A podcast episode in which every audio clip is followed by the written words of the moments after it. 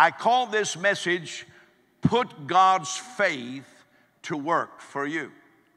Now, you know, in my book here that you receive when you come as a first time visitor to our church, and many of you have read this book and commented on this book, The Faith That Works.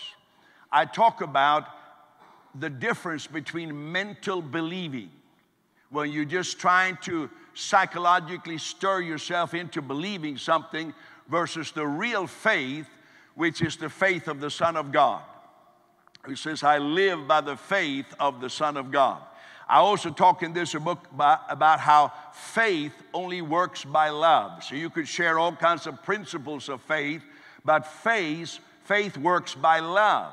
And so I always say if I had one thing to tell a person, if I had one thing to tell you, it would not be get more faith. The one thing I would tell you, meditate on the depth and the width and the height and the length of the love of Christ. Because if that was settled, how much God loves you through Jesus Christ, then faith grows out of that. And so, and then I also talk in this book about that you have faith. I hear people say, I don't have faith. Well, I said, You're mistaken. And they say, Well, I know best myself, don't I? Well, not according to what, what the Holy Scriptures tells us. It says, Simon Peter says, the one who walked on the water, the one who had so much faith that when his shadow fell on the sick, uh, they, they were healed. That one, he said, that you have this, received the same precious faith as I have through the righteousness of Jesus Christ. And so, when you received Jesus Christ and received his righteousness, you were saved. You received new life in Christ. You received faith. But maybe you've been told your whole life, oh, you don't have a lot of faith. And so you kind of choose to, to, to be, let your mind be darkened by that thought. But the truth is, you have faith. Maybe you haven't used your faith muscle very well, very much, but you have faith. And so today I'm not going to cover those areas. I'm talking about how God's faith works and what it looks like. So, my key verse is a verse that has been very helpful to me. I tend to preach messages and teachings that are helpful to me because I figure if it helps me, it might help you too. Is that all right? I figure if it works for me, it might work for you. So here it is, Galatians, uh, Romans 4:17.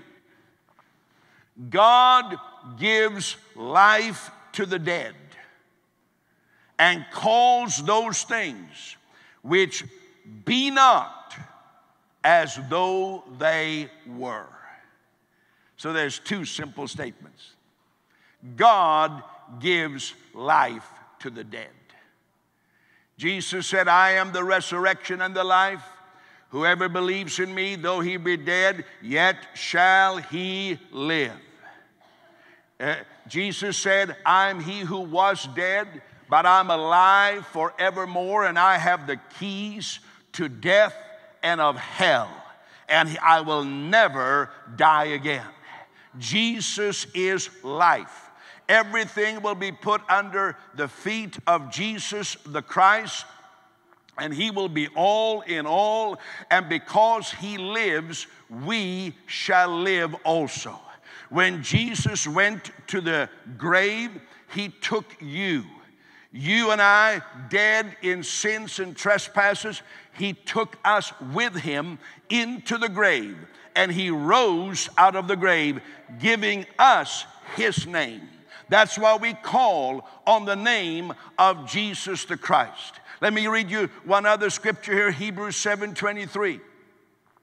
Many priests were prevented by death from continuing. But he, because he continues forever, has an unchangeable priesthood. Therefore, he is able to save to the uttermost, to save completely those who come to God through him, since he always lives. Now, we, we like to talk about the cross, and that's very important, but I like to give at least equal time to the resurrection. Jesus causes dead things to live. Now, this is a practical prophetic word for some of you here in the auditorium or watching me through whatever platform. Maybe something is dead in your life. Maybe there's a dream you had and you've given up on it. It's gone wayside. Maybe you had a vision, a hope inside, and that hope is dead. I have word for you. God brings dead things to life. Maybe there's something in your body that's dead. You know, your body could be functioning, but maybe your kidney is dead. Maybe your eye is dead. Maybe your ear is dead. Maybe there's some organ that doesn't function right. This is the message we give people around the world. Maybe, maybe there's some part of you that is not functioning. You could call that part dead, even though you are still breathing and living and functioning in other areas. And then I say to people, Jesus said, My word is life. So when I preach these eternal truths of Christ, life is coming out of my mouth. And I want to say to you, listening to me right today, that if there is deadness in your body, God gives life to the dead. God makes the dead live again. Oh, this is wonderful. And then, of course, there's the eternal understanding of that. Paul says if, if there was no resurrection of those who are dead, what's the point at a funeral to say, Oh, we'll see you again? I know we'll meet again. If Jesus Christ isn't risen, we are the most hope, hopeless of all people. Paul says, Why do you think I'm risking my life? He says, I'm willing to risk my life. You think I'm stupid? 1 Corinthians 15, paraphrased. You think I lost my, my mind? Why do you think I'm willing to risk my life? Because He lives. And because He lives, I have hope. I shall live also. Oh, I tell you, there's freedom from the fear of death.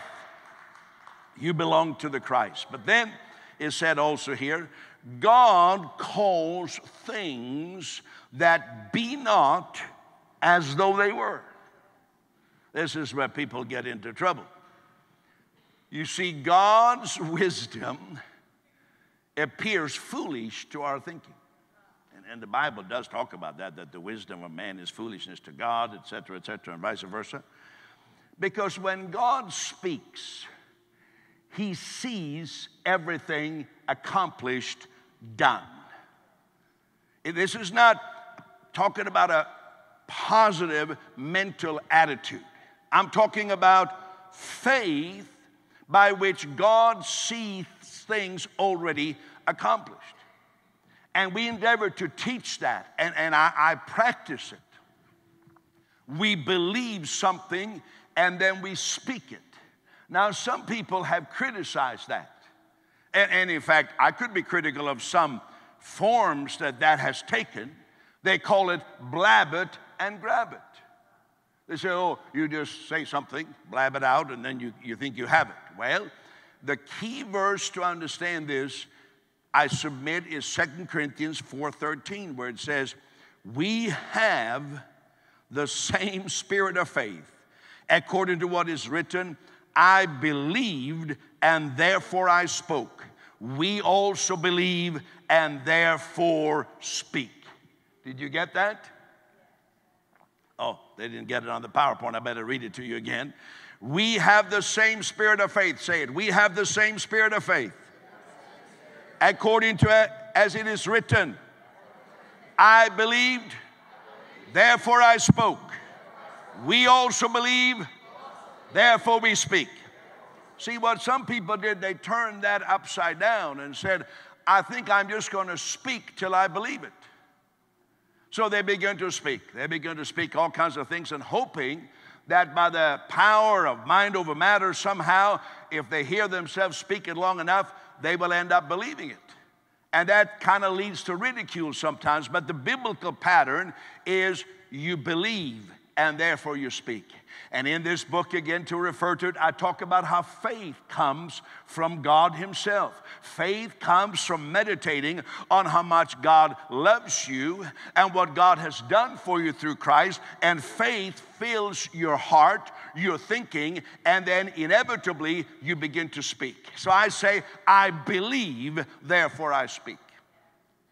Now, if you travel with me around the world, you would hear me say time and again, I would say, if you are lame, rise up and walk.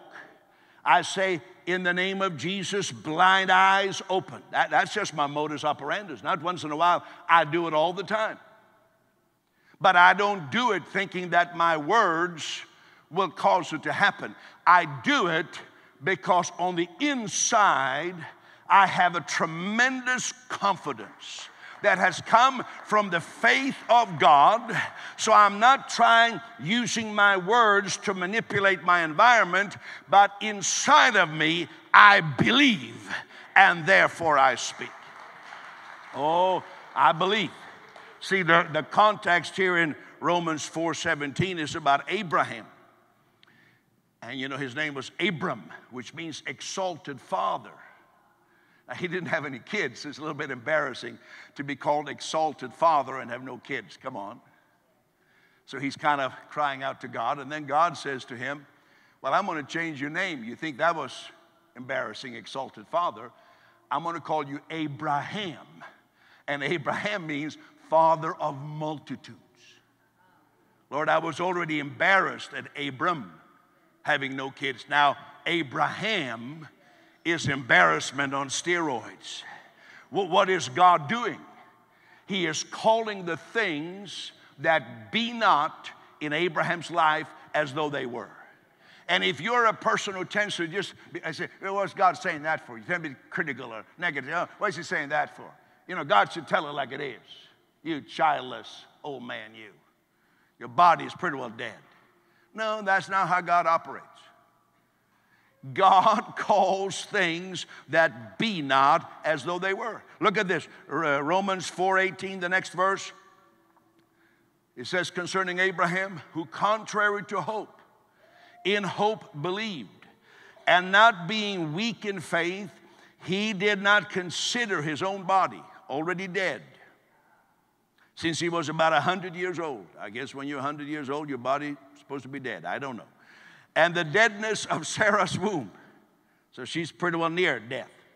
He did not waver at the promise of God through unbelief, but was strengthened in faith, giving glory to God, being fully convinced that what he had promised, he was also able to perform.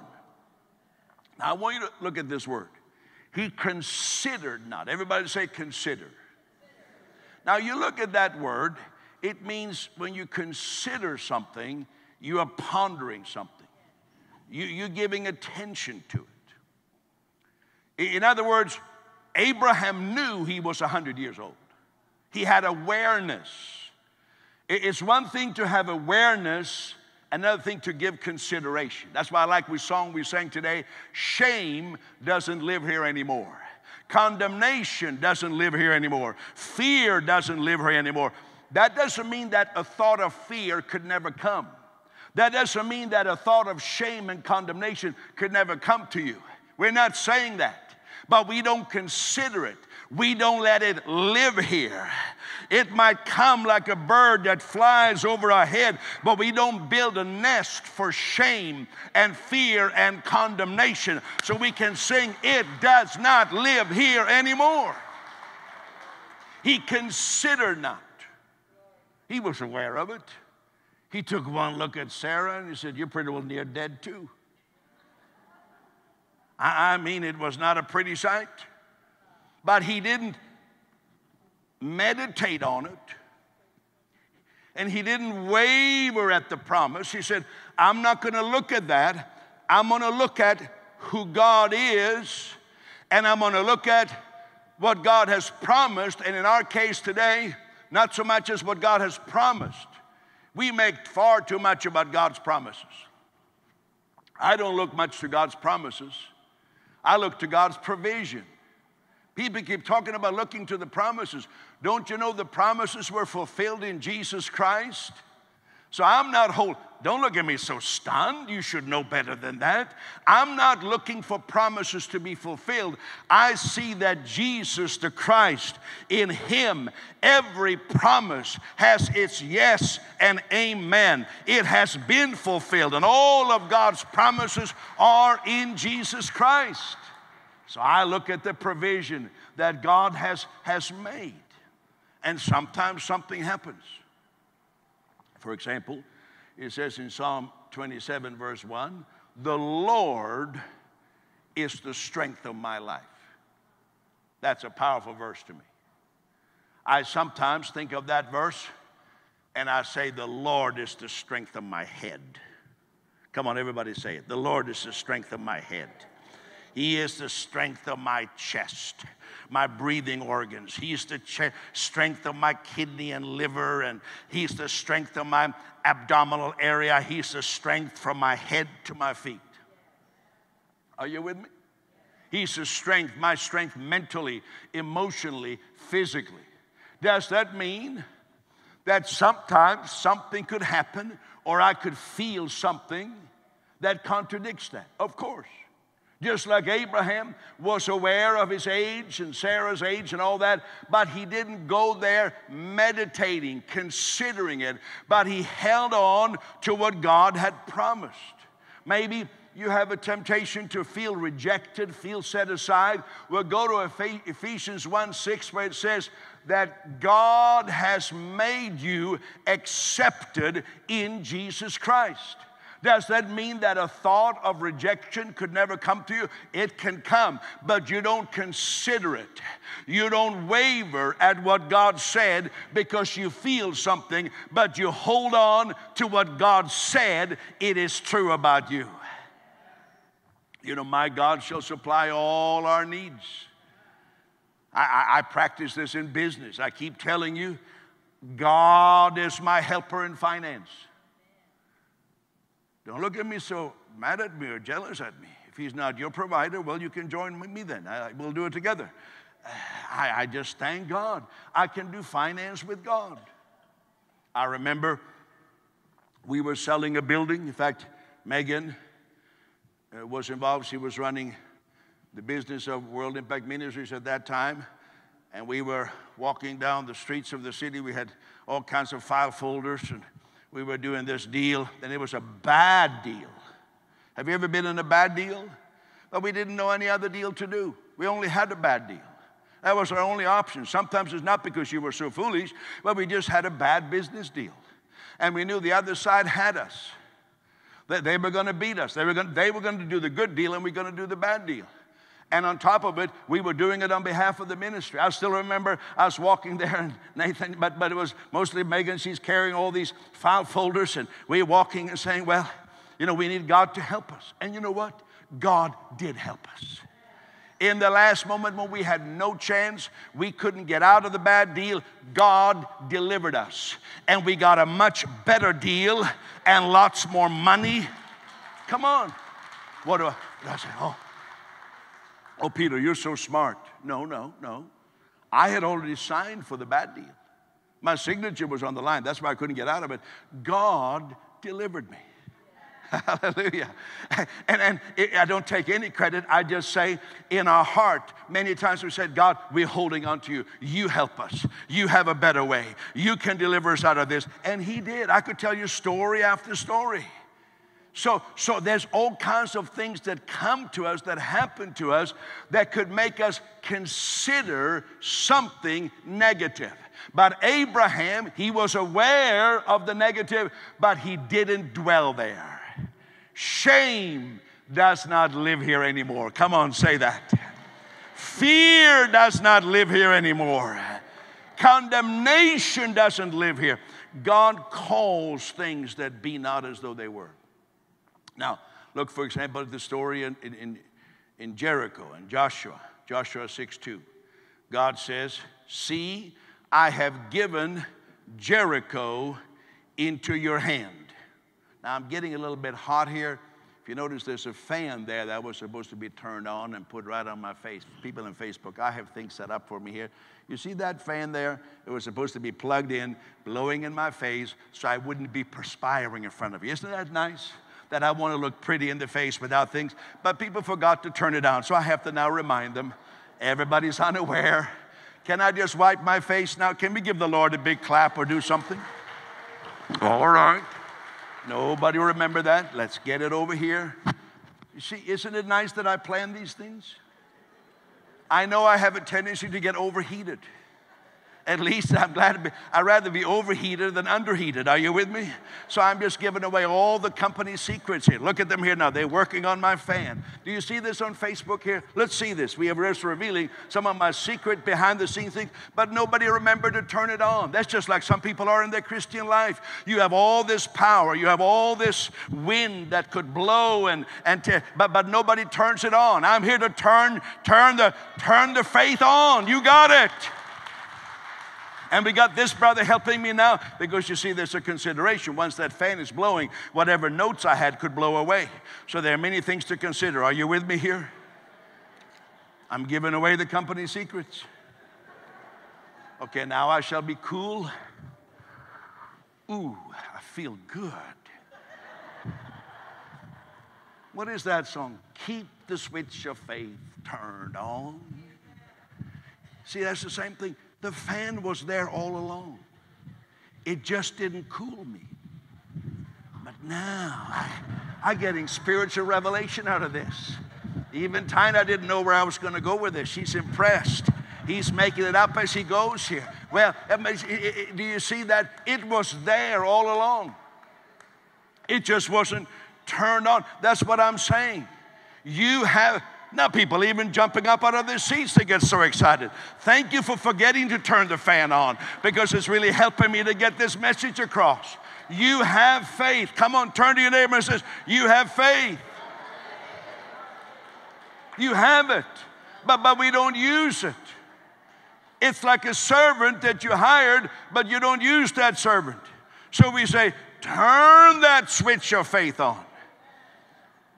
Now, I was here I was starting to talk about Brother Joshua, but he didn't have a fan. But anyhow, Joshua 6 2, God says, See, I have given Jericho into your hand. And Joshua got so excited in verse 16, he said, Joshua said, Shout, for the Lord has given you the city. Now, in the natural, you could very well say, Well, Joshua, you haven't got any of the city. I think God is just talking. Because look at it, the city is just as fortified as before. When God speaks, it is done. Here's another case. Elisha says to his fearful servant in 2 Kings 6:16, "Do not fear, for those who are with us are more than those who are with them." Now, when you looked at the situation, it looked like it was just Elisha and his servant, and there was a big army coming against him. So that you could have said to Elisha, Oh, you're just one of those blabbing and grabbing. You just say things. You think that you're going to have mind over matter? No, this is how faith works. And we need to know the difference between the faith of God and mind over matter. I mean, every time Jesus said, Rise up and walk to a person who was an invalid, it is implied in that statement that the person couldn't rise up and walk. So Jesus is saying, do something that obviously you can't do, but I'm saying you can. So he's calling things that be not as though they were. Jesus said to the leper, Go show yourself to the priest. The leper could have said, I can't. I'm not allowed. I have leprosy. Can't you see the scabs on my skin? Jesus is calling things that be not as though they were. So I want you to understand we are not practicing mind over matter. We don't want people to mindlessly go and just speak this and speak that and speak the other thing. But we are talking about this. Unashamedly, we say, there is a faith of God that comes on the inside from communion with the Lord Jesus Christ, meditating in how much God loves you, and that faith causes you to speak. So maybe you have some be nots in your life. Anybody got any be nots? You say maybe joy be not, peace be not. Maybe you say health be not. I've had bad diagnoses. Whatever, be not in your life. God calls the things that be not as though they were. Uh, just to give you more here. In John 17, Jesus is practicing this. John 17, 11. Jesus says, now I'm no longer in the world. What? Jesus is standing there. just outside Jerusalem, and saying, I'm no longer in the world. You say, Oh, Jesus, you're such a blabber and grabber. You're obviously right here in the world. We can see you right now. He says, I'm no longer in the world, but these are in the world. Holy Father, keep through your name, and keep these through your name. And then it says, While I was with them in the world, I kept them in your name. Jesus, what are you talking about? While you were with us, you're still standing right there. You see how easy it would be to accuse Jesus? But what is Jesus doing? Jesus is demonstrating faith. As far as Jesus is concerned, even though he had not yet been nailed to the cross, he had not yet been risen, it's already done. It's finished. It's done. Even though he had some harrowing days to go through of torture and pain, it was done. And you see, you and I, we have a gift of faith. You have it. Don't let anybody tell you you don't have it, my friend. You have it. Let me give you another example. When, remember Jairus the ruler of the synagogue whose 12 year old daughter died. It says in Mark 5 39, when Jesus arrived there at the synagogue at Jairus' house, he said, verse 39, Why are you making this commotion and weep? The child is not dead, but sleeping. And they ridiculed him. Ha. Jesus. What do, you, what do you mean? She's sleeping. She's dead. What is Jesus doing? He is speaking the language of faith. And, and, and, again, I said, if you were to go with me around the world when I'm, I, I often practice this every day. I say, in the name of Jesus, rise up and walk. I am not playing with mind over matter. I'm not saying it because it worked the night before. I'm saying it based on this revelation. I, I, meditate. If you travel with me, uh, you, would hear me sing. You know, I can't sing very good. I apologize, but I like singing. So, so, so blame me for it. I sing songs like Learning to Lean. I'm learning to lean, learning to lean on Jesus, finding more power than I've ever known. I'm learning. You see, why am I doing that? Because as I'm singing that, I'm pondering how I'm intertwined with Christ, how Christ is in me and I'm in Christ. And the more I think about that, I feel like, I am big on the inside. I may be six, three and a half, physically, but I'm 10 feet tall. I'm ready because, see, I'm, it's not just words, it's an inner conviction. So they laughed at Jesus. They said, ha ha ha ha. You know, look, look at Jesus. Eh, was he talking like that before? Same, same in the story of Martha and Lazarus and Mary. You remember Lazarus had died? And then Jesus said in John 10, our friend Lazarus sleeps, that I may go and wake him up. His disciples said, Lord, if he sleeps, he'll get well. However, Jesus spoke of his death, but they thought he was speaking about taking rest and sleep. Now, for those who, who love the walk of faith and have maybe practiced walking in faith, this is beautiful news. But for others who maybe take a critical attitude, yeah, you just, you just think you say something, it's going to happen. You think you just speak it and it's going to happen. No, we don't think that. We don't think that. But we do think that there is a language of faith that comes from Christ who lives in you. And it may sound foolish, it may sound illogical to someone saying, What's he trying to do? What, what's he trying to pull over the people's uh, face, what, he, over their eyes so they can't see what's going on? Obviously, this, this, this Lazarus is dead. We know that. But that's the language of faith. He's saying he sleeps. And you know, I notice, uh, obviously, the disciples learned from Jesus because something happened to Paul the apostle. It says in Acts 20, he was preaching in a certain place, and in a window sat a young man named Eutychus, sinking into a deep sleep. I hate when people fall asleep in my services, but I guess it happened to Paul, and please don't do it right now, especially in a deep sleep. I would just, uh, it's not really nice to see that. Uh, he was overcome by sleep. And as Paul continued speaking, he fell down from the third story and was taken up dead. This is very sad when somebody dies in your meeting. You, you know, I, very sad. And, and, but Paul went down, fell on him, and embraced him and said, Don't trouble yourself, for his life is in him. Well, which way is it? It just says he fell down dead. They checked him, they picked him up dead. They picked him up, everybody said dead. So when Paul comes, he says, falls on top of them and says, Oh, there's life in him. He said, Paul, are you one of those blabbing and grabbits? You just say something positive? No. He's learned from his master. He said, This is the language of faith, and I want to help you today. You have faith. You have Christ in you. Don't do this just mindlessly, but do it out of your meditation of God's love for you. Begin to speak life over your situation. Speak life over your family. Speak life over your business. It says in Proverbs 18 12 that life and death is in the power of the tongue. And I want to encourage you today you have Christ, you have this revelation of who He is inside of you. It says in Hebrews 10 23, hold fast the confession of our hope without wavering, for he who promised is faithful. It says, hold fast, hold fast. It's like a tug of war, you know? You have, you have to hold on. You can't let go of the rope because there's some power pulling on the other end there is death and negativity pulling in the other end. So you say, I'm gonna hold on.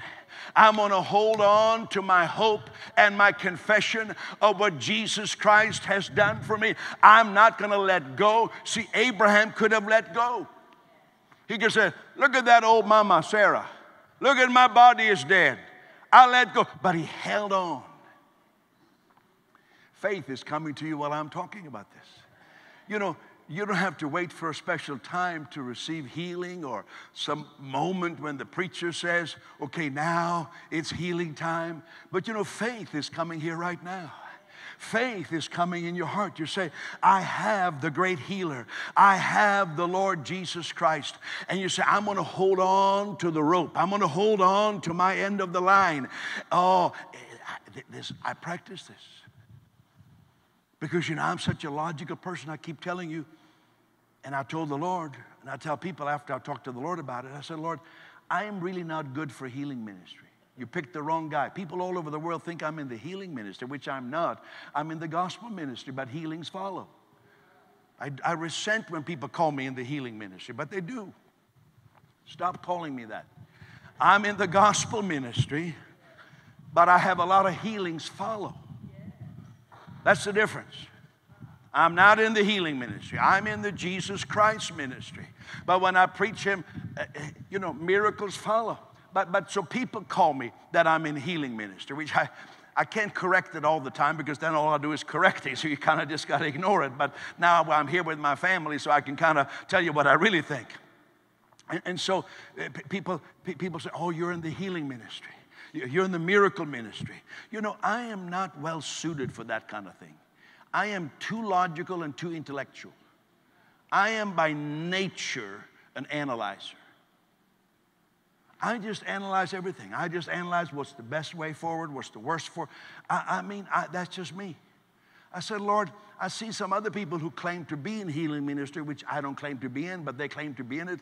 And Lord, they seem a little stupid to me. They seem like they are like zombies. They're like have a glazed look in their eyes, and they look into the ceiling, like, uh, uh, and they think they see angels up there. And I can only see the, the rafters. I don't see any angels at all, Lord. I, I don't think I'm well suited for this. You see, because I'm kind of a logical person. So if I say something, I, I want it to be that way.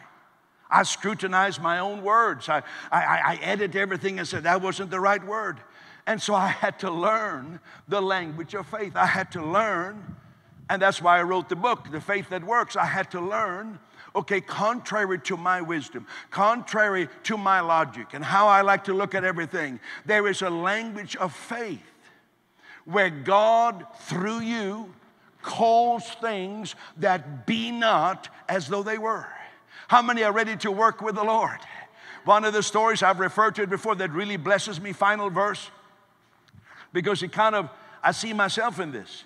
It says about this dear woman in the church in, in Toronto Celebration Church, no, in, in Jerusalem, her name was Dorcas. She's one of my favorite people in the New Testament. Everybody got Dorcas. And it says here, she died. And all the widows stood weeping, showing the tunics and the garments which Dorcas had made. Can you imagine? Dorcas. She was baking pies and she was doing things all the time. We don't want Dorcas to die. So Peter got there, not this Peter, but Simon Peter. He put them all out and he knelt down and prayed. And turning to the body, he said, Tabitha, that's another name for her, arise. And she opened her eyes. And when she saw Peter, she sat up. So I notice here, this is how it kind of works for me. Maybe you are much more spiritual, so you can take a different operation, but this is what works for me. So the first thing that happens, Simon Peter gets in to the room and he notices everybody crying. And they're holding up these blankets, saying, Look what Dorcas did. Look at, I'm going to keep this as a treasure for the rest of my life. Dorcas did this for me. And everybody's crying. So Simon Peter is aware, he gets awareness, but he doesn't consider and meditate with all those in the room. He puts them out. Seemed rude, right? He says, please, out of here, out, out, out, go, go, go, go, go, go, go, go, go, go, go, go, go, go, go. Oh, what a harsh, supposed man of God. He should be here grieving with the grieving. There's a scripture for that too. He should be here crying with the weepers. And he says, out, out, out, out, out. Then it says he prayed. And what I like about it is how he prayed. Because if you pay attention to it, that's good that you left the verse up there. He says he knelt down and he prayed. So he prayed. Now he's probably like me. He's a logical person. I don't want to be staring at a dead body. Do you? I can't just think, dead. No, Paul, Peter here, turned his back on Dorcas's dead body, on the corpse. How do I know he turned his back? Because he says after he prayed, turning to the body. So he must have been turned away from the body. That's how I work the best. People come to me and say, Let me tell you what the doctor said. I have a problem in my left knee. Oh, yeah, then there's in the right knee, it's a different thing. Then I have it in my back. And then I have it in my shoulder. And they think the more they tell me so that I intelligently grasp the severity of the disease, the better my prayer will be. And they're actually standing there waiting. Did he mention my left knee? I, I, oh, he, oh, you missed my left knee. Pray for that too. You prayed for the right knee and for the elbow and for the back, but you. So, so they actually are gauging my prayer by me remembering. and, and really, you ruin it for me. I'm more like Simon Peter. I got to turn away from it all. I got to say, I, I don't want to hear what all the doctors said because the more I listen to them, I realize this is hopeless. My logic kicks in. So Peter, he turned away and he prayed after he kicked everybody out. And then turning to the body, he said, Tabitha, rise. And she said, It's you, Peter. I'm getting up and making coffee. You see how it happened? And, and so maybe that'll work for you. It doesn't work for me by just meditating on the problem. I need to be aware of it. That's all I need awareness. I don't need to consider it and meditate on it. But what I need to do is meditate on the Lord Jesus Christ. Oh, that's why I sing songs to myself. That's why I pray in the Spirit. That's why I worship Jesus. I thank you, Jesus. I say, I say like this sometimes before I have a ministry opportunity like I want to describe. I said, Oh Lord Jesus, you know, I just got a phone call. The stadium is full of people. I thank you, Jesus, that you're with me now. Jesus, you and I need to go to the stadium together. It's not that he's not coming, I'm just reminding him for my sake. Lord Jesus, we are going together now. Let's go, Jesus. I'll just brush my teeth first. Wait here, Jesus. Then we go to the stadium and then we go together. And I feel so good. I never say, Oh, God, come and heal. God, move, do this. I've been in this for too many years. I can't act like that. I said, Thank you, Jesus. Now let's go together. And even when I walk down the stairs from my hotel room, I'm thinking, He's walking in me now, and I'm walking in Him. And then I feel good. And then I get to the meeting and I see all the wheelchairs and the blind people. And I'm looking at them. And I think I better not look too long. So I begin to, I begin to worship Jesus. And then the more I focus on him, faith comes. And then I speak. Get up and walk. I don't know what your situation is, but this works for me. I can't be staring at the problem too long. I got to worship him who is the solution and then turn to the problem and say, Get up. Are you with me?